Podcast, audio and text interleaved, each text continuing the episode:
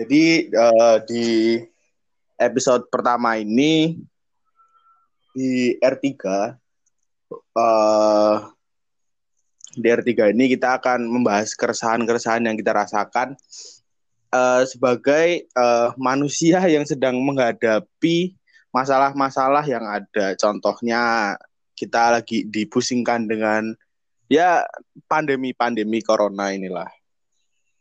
Jadi di sini kita sama Ikra lagi coba mau mulai diskusi lah tentang corona ini kayak gimana. Menurut masalah corona, masalah corona tentunya kan.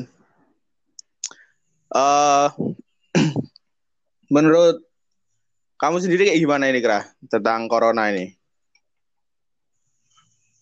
Ya ada sisi positif ada negatifnya juga ya. sih corona itu. Ya, coba coba kayak gimana? Pandanganmu lah positif negatifnya itu kayak gimana?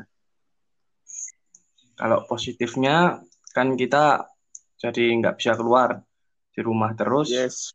Terus apa? Gabut. Nah, kegabutan yang semakin menjadi itu bisa memunculkan kreativitas. Ya. Contoh kalau yang negatif. Contoh kreativitasnya gimana nih? Kreativitasnya misalnya pengen buat vlog kita bisa membuat vlog apa gitu. Ya. terus ngedit-ngedit video nulis cerita-cerita gitu. Berarti hashtag di rumah aja kerja dari rumah itu bisa lah ya berarti lah ya? Ya semua tergantung kemauan. Tergantung kemauan. Kalau dari negatifnya kayak gimana? Kalau negatifnya sih nggak bisa keluar kumpul-kumpul temen jadi susah hmm. terus yang keluarga ada di luar kota juga nggak bisa kumpul ya. gitu.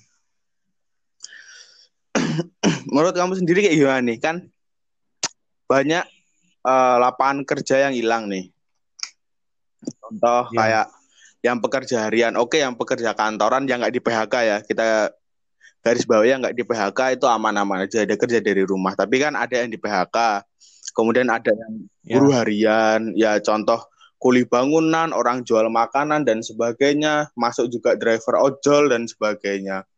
Mereka kan otomatis kehilangan pekerjaan karena hashtag di rumah aja, karena mulai sudah mulai apa ya hampir dua minggu di Jakarta itu kan diterapkan PSBB dan di Jogja ya mulai besok Jumat ini kita udah PSBB nih kayak gimana nih jadi sisi negatifnya dari pemberlakuan PSBB itu kayak gimana? Sisi negatifnya ya jelas keuangan tuh bakal sedikit kacau ya. Hmm. Terus ya berharap aja sih pemerintah subsidinya tepat, subsidi salah arah gitu lah. Hmm. Soalnya ini gini Mas Jo, kalau semisal ini berlangsung lama, otomatis kalau ekonomi semakin kacau kan bisa memunculkan masalah-masalah sosial seperti kejahatan kayak pencopetan, ya. rampok. Nah, itu bahayanya menurut saya. Terus kita agak menyeberang sedikit lah ya ke sisi pemerintahan. Kemarin si Pak Yasona Lauli yang menteri kita yang sangat terhormat ini kan ngotot pengen ngeluarin napi-napi yang ada. Ternyata ya. setelah dikeluarkan banyak kejadian. Jadi napi yang udah dikeluarkan ternyata berulah lagi. Tapi itu kan cuma persentase sedikit, nggak semua napi ya. kayak gitu. Nah, menurut Ikra ini kayak gimana nih? Uh, kebijakan dari menteri tersebut tuh blunder atau enggak? Harusnya melalui kayak seleksi gitu sih kan di lapas tuh biasanya ada kayak kegiatan-kegiatan terus ya pokoknya diarahin ke sisi positif harusnya diseleksi dulu yang aktif mana yang enggak mana dan dipilih yang keluar tuh harusnya yang di dalam udah positif enggak enggak malas-malasan hmm. gitu tapi kan yang terjadi nih ya kalau dari sisi pandangku napi yang dikeluarin tanpa adanya pekerjaan yang pasti dengan kondisinya yang kayak sekarang kayak gini menurut itu suatu blunder gitu dari menteri. Kenapa? Karena mereka mengeluarkan orang dalam jumlah yang enggak sedikit gitu loh. Itu totalnya ada berapa ratus apa berapa ribu yang dikeluarkan. Dalam kondisi pandemi yang sekarang kayak gini, mereka pasti nggak punya lapangan pekerjaan. Dan mereka yang ya, keluar ya. ini nggak mungkin di dalam rumah aja gitu loh. Ya karena mereka mau nggak mau harus cari makan kan ya itu. Dengan kondisi yang nggak memungkinkan mereka untuk di rumah aja dan mereka nggak punya lapangan pekerjaan, makanya banyak ya yang kembali lagi gitu loh ke jalan yang suram itu tadi. Jadi kalau menurutku sih kebijakan dari Menteri Yasona sendiri itu agak blunder kalau aku gitu loh. Kalau aku malah lebih baik napinya itu tetap di lapas saja, tetap jadi napi dulu karena itu salah satu karantina, itu salah satu cara social distancing gitu loh. Karena mereka di nap, di lapas itu mereka terbatas gitu loh ruang lingkupnya. Mereka nggak akan keluar ke mana-mana kan nggak mungkin mereka bersosialisasi dan sosialisasinya mereka itu cuma orang-orang itu aja gitu loh. Belum tentu nanti mereka iya. keluar yeah. keluar dari lapas nyebarin virus gitu loh atau malah ketularan virus kan tuh menambah angka persentase yang kena gitu loh. Dan selanjutnya kenapa aku bilang blunder? Ya itu tadi mereka dikeluarkan tanpanya ada lapangan pekerjaan yang jelas gitu loh itu masalahnya sih kalau menurutku ya nggak tahu kalau menurut Ikra sendiri kayak gimana kalau di dalam tuh denger-denger nganu maju mereka tuh diajarin skill-skill kayak misalnya buat apa terus ngeband atau apa nah tapi kembali lagi juga sih ke pribadi masing-masing ke mereka keluar kreativitasnya dimunculin buat apa video apa gitu kan harusnya bisa tapi ya balik pribadi masing-masing lagi sih. Balik pribadi masing-masing.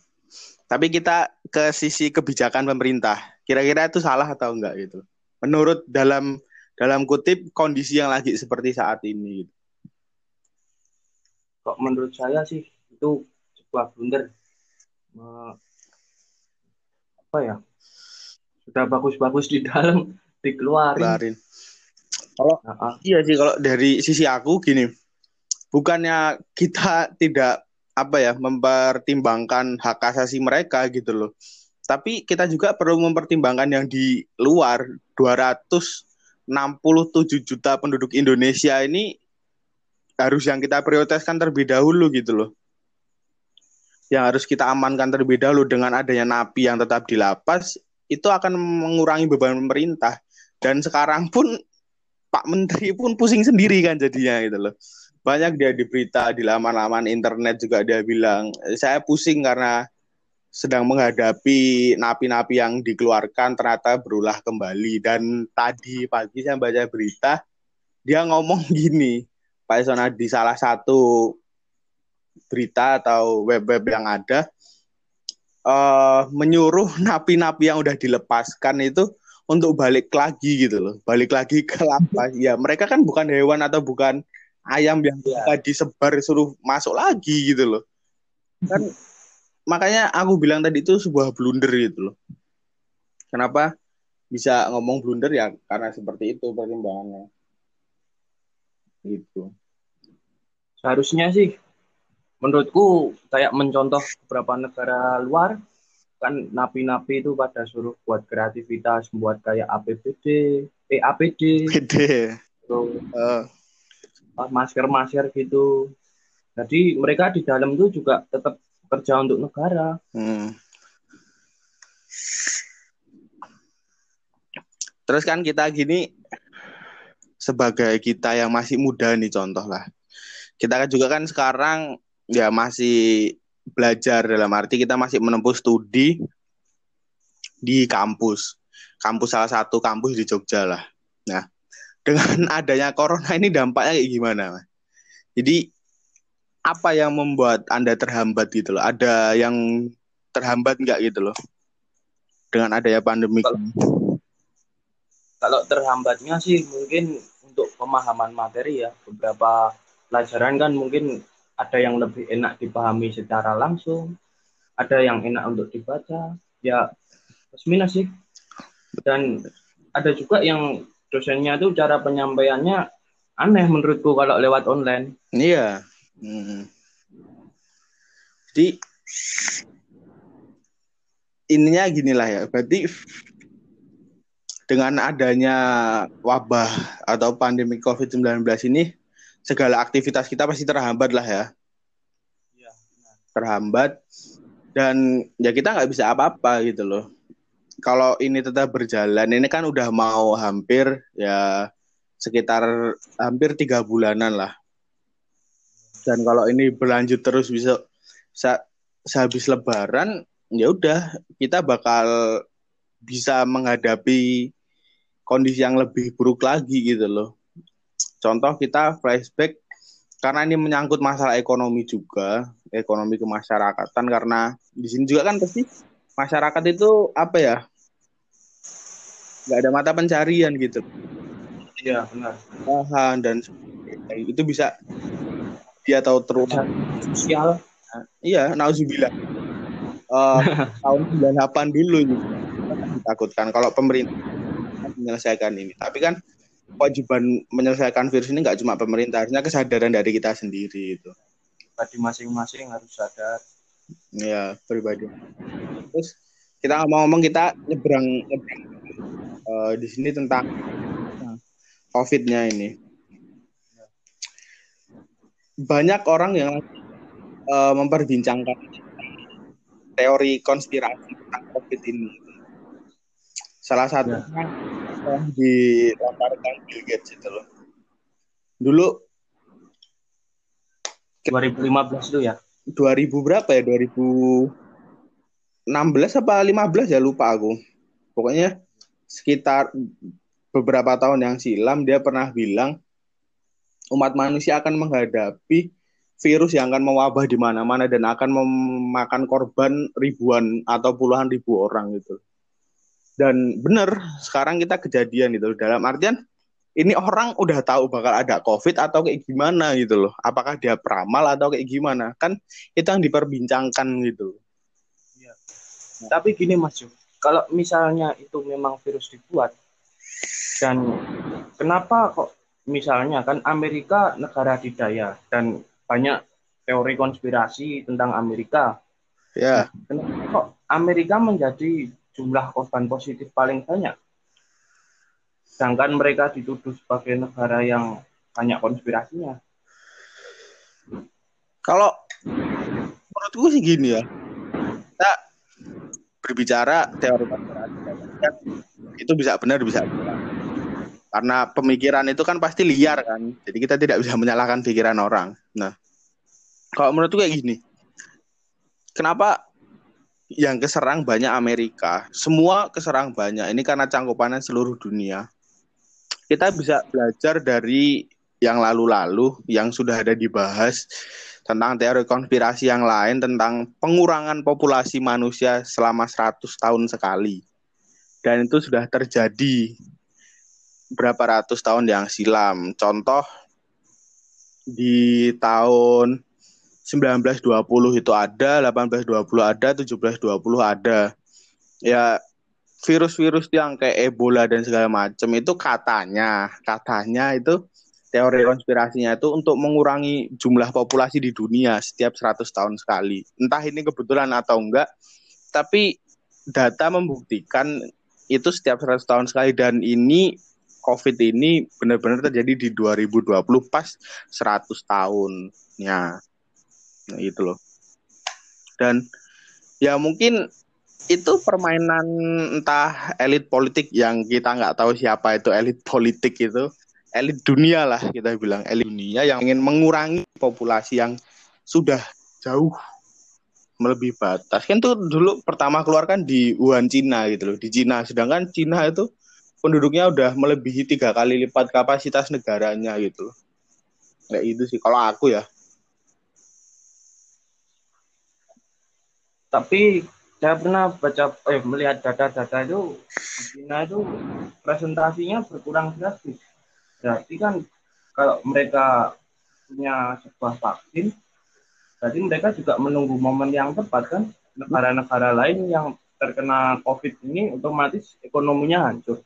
Ya. Nah, mereka semisal mempunyai vaksin dan menjual harga mahal, tentu mereka akan mempunyai potensi untuk jadi negara dikaya menggantikan Amerika.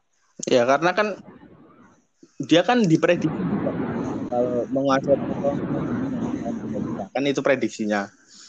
Nah, tapi ternyata dengan pandemi ini kena dampak semua gitu loh.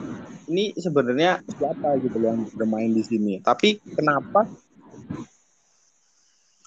keluar lagi teori baru tentang Giger yang dia buat vaksin ini loh. Vaksin corona atau COVID-19 orang yang disuntik vaksin ini uh, masukin chip gitu. gitu ya kalau nggak salah. Oh, chip gitu loh. Itu juga aku baca dan dengar tahu dengar dengar orang diskusi menurutku Kenapa kalau ini tujuan untuk ada chipnya gitu loh. Chipnya ini kan kita yang udah di apa ya disuntik vaksin ini udah atau belum? Dan kita bisa diketahui kita mau ke mana-mana kita mau apa dan itu bisa diketahui. Dan itu dampaknya bakal bahaya sekali gitu loh.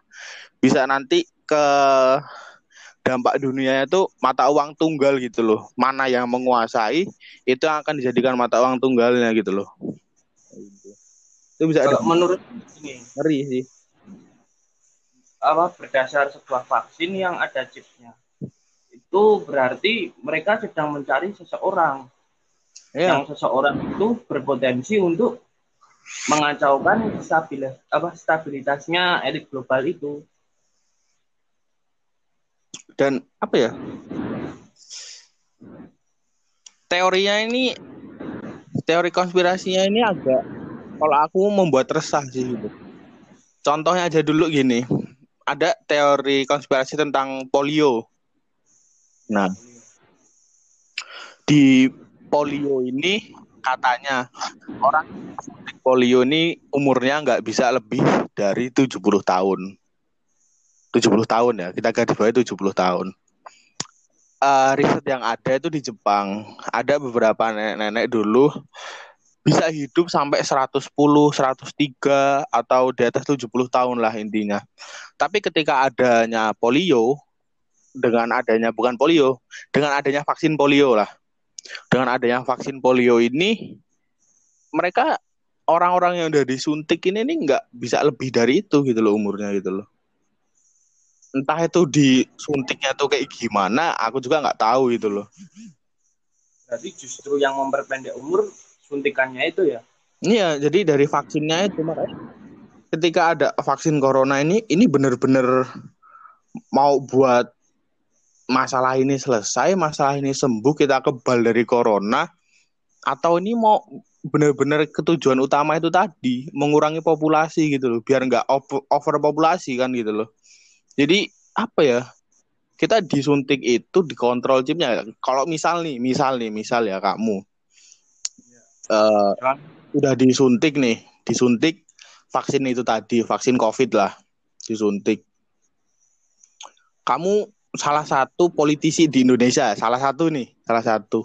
Kamu vokal menentang apa pun yang di kebijakan pemerintah yang enggak sesuai lah dengan masyarakat diterapkan itu kurang tepat lah. Nah, ketika kamu mau ke mana-mana, kamu kan bisa dikontrol di situ. Ketika chip itu dider, ya udah, itu kan kita dead kita mati gitu loh kan ngerinya mikirnya kan sampai situ gitu loh ketika kita salah dikit kita bisa dikontrol orang gitu loh dengan adanya kita ditanamkan chip itu terus kalau kita nggak mau vaksin katanya teorinya kalau kita nggak mau vaksin pakai itu kita nggak bisa ke mana-mana. Kita nggak bisa naik penerbangan kita nggak bisa keluar pulau kita nggak bisa keluar negara gitu loh. Kan jadi kita benar-benar dikurung mau nggak mau kita harus taat itu gitu loh. Berarti vaksinnya itu untuk orang yang nggak kena juga berarti? Iya semua semua divaksin. Ya itu tadi untuk mengontrol populasi.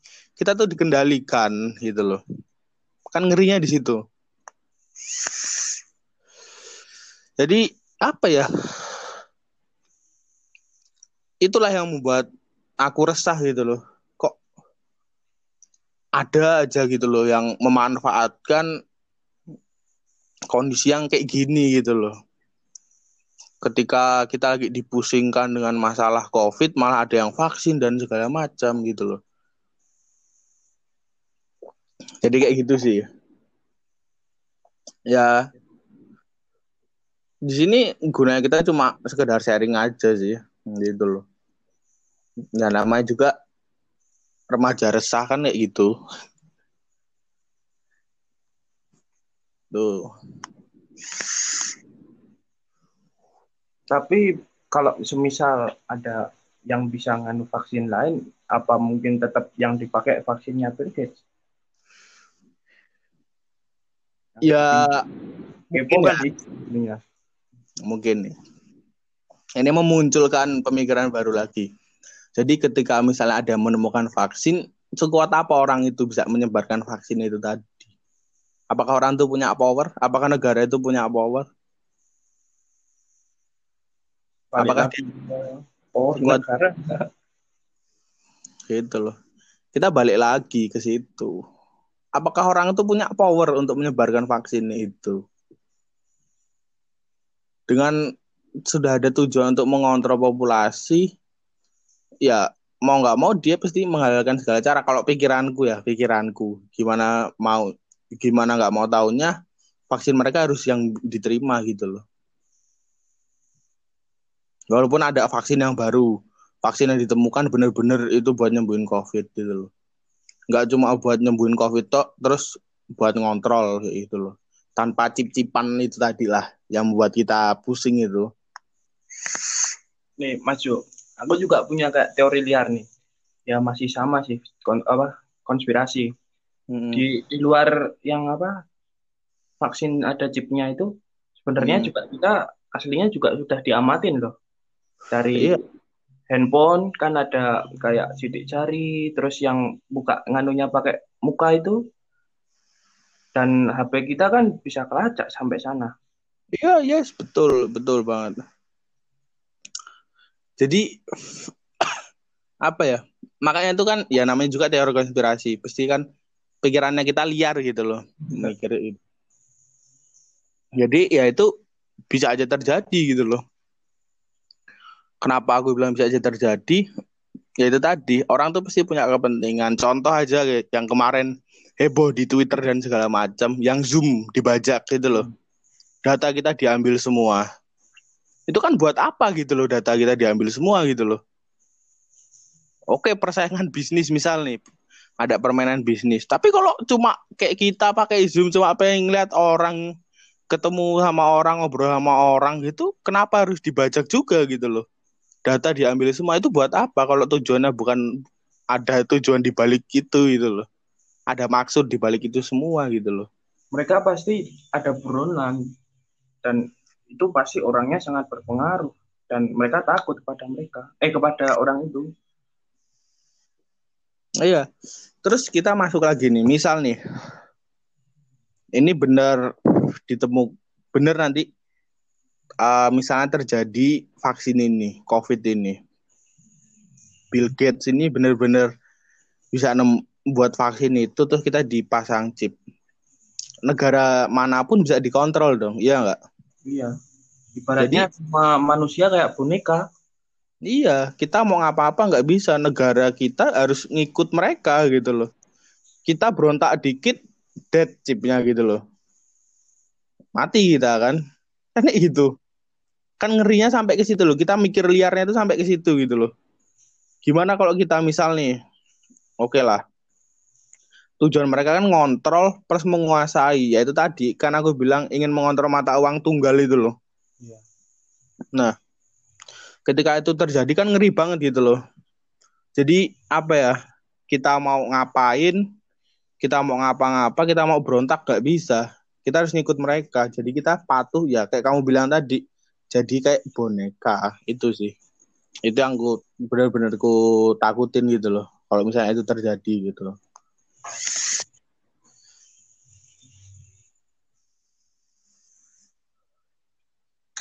Ya Terus, mungkin apa ya?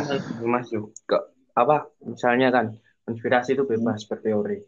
Kok hmm. menurut Mas Jo itu tentang itunya itu kita tuh harus gimana menolak atau bisa bersembunyi di gunung biar nggak kena vaksin? Ya kalau kayak gitu apa ya kita mau sembunyi kita mau apa apa nggak bisa kalau aku ya pikirku nggak bisa Kenapa? Kamu bersembunyi di gunung. Kamu mau makan apa gitu loh sekarang? Kamu makan dari mana? Emang kamu bisa survival survival gitu di hutan kan nggak bisa. Kalau iya. itu benar-benar terjadi kan ya udah kita dikontrol gitu loh. Dan itu katanya katanya kata-katanya itu tuh elit-elit yang ngontrol itu ya itu tadi yang ya cuma katanya sih yang berlambangkan segitiga itu tadi itu loh. New World Order ya anunya. Iya, ya, jelas itulah. Ya kepentingan mereka kan kita juga nggak tahu. Kita juga cuma orang awam yang masih sekelas ecek-ecek lah kita. Kita nama kita masih remaja tuh. Cuma berspekulasi aja. Ya mungkin segitu dulu mungkin tentang pembahasan kita. Nanti kita bisa di next episode-nya di channel R3 ini. Uh, terima kasih lagi buat Mas Ikra yang udah mau nemani diskusi tengah malam inilah. Sama. Yang udah mengganggu istirahatnya. Semoga pembahasan kita yang agak liar ini mungkin bisa apa ya dijadikan ya, diskusi oleh orang yang lain lah gitulah bisa dijadikan literatur atau bahasan-bahasan tentang teori konspirasi. Ya kita saling sharing aja gitu loh. Belum tentu apa yang kita omongkan itu benar dan belum tentu apa kata orang itu juga kan benar ya itu mungkin makasih Mas Ikra buat kesempatan diskusinya. Ya, sama-sama Mas Ju tetap stay di channel ini dan jangan lupa akan ada video selanjutnya pembahasan-pembahasan saja di channel R3 ini. Thank you semuanya.